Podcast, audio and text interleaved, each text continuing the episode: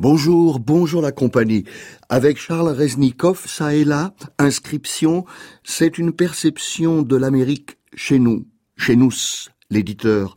Amérique révolue, certes, Amérique des années 50, mais une écriture juste neuve, de poésie dite objectiviste à laquelle Reznikov ajoute des poèmes bibliques, des poèmes autobiographiques. Écoutez.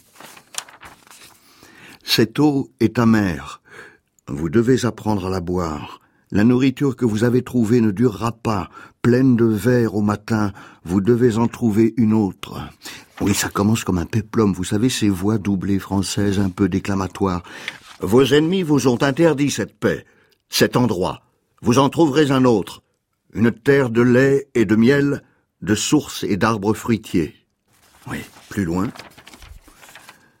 Le peuple timide qui courait jadis devant les chevaux de ses maîtres dans le désert, là on va laisser filer le poème, pour réclamer un peu de pain, se rappeler avec nostalgie les poissons et les melons frais d'Égypte, et ne rien trouver d'autre que des mares d'eau amères ou boire, des serpents sous leurs pas et des épées dans les mains des ennemis, jusqu'à ce que le faible et l'humble, le bon et le gentil soient morts, et devenu cette horde de sauvages sortis des rochers.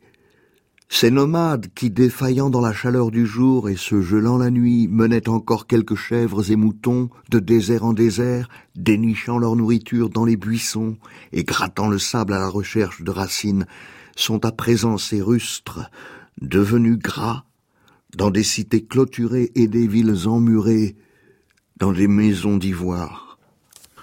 Ceux qui ont quitté leur terre pour toutes les contrées voisines, les pieds dans la boue des galères ou suivant les chars enchaînés les uns aux autres pour être conspués dans les villes et toisés par les bergers, sont ces juifs dans les villes de Perse et d'Espagne, en Égypte, en Angleterre, qui ont des maisons en pierre et des champs verdoyants, des coffres pleins de pièces d'argent et de livres, qui vont tranquillement à dos de mules ou chevaux pour vendre damasseries, fourrures, épices, prêter de l'argent au Seigneur et devenir les médecins et les conseillers inquiets des rois.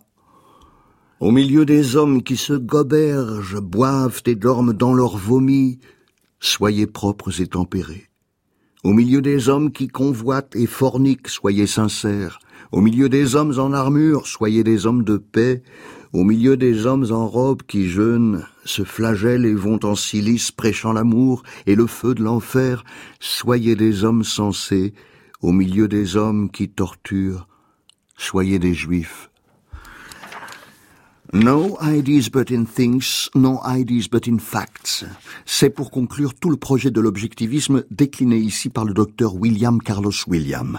Pas d'idées hors les choses, pas d'idées hors les faits.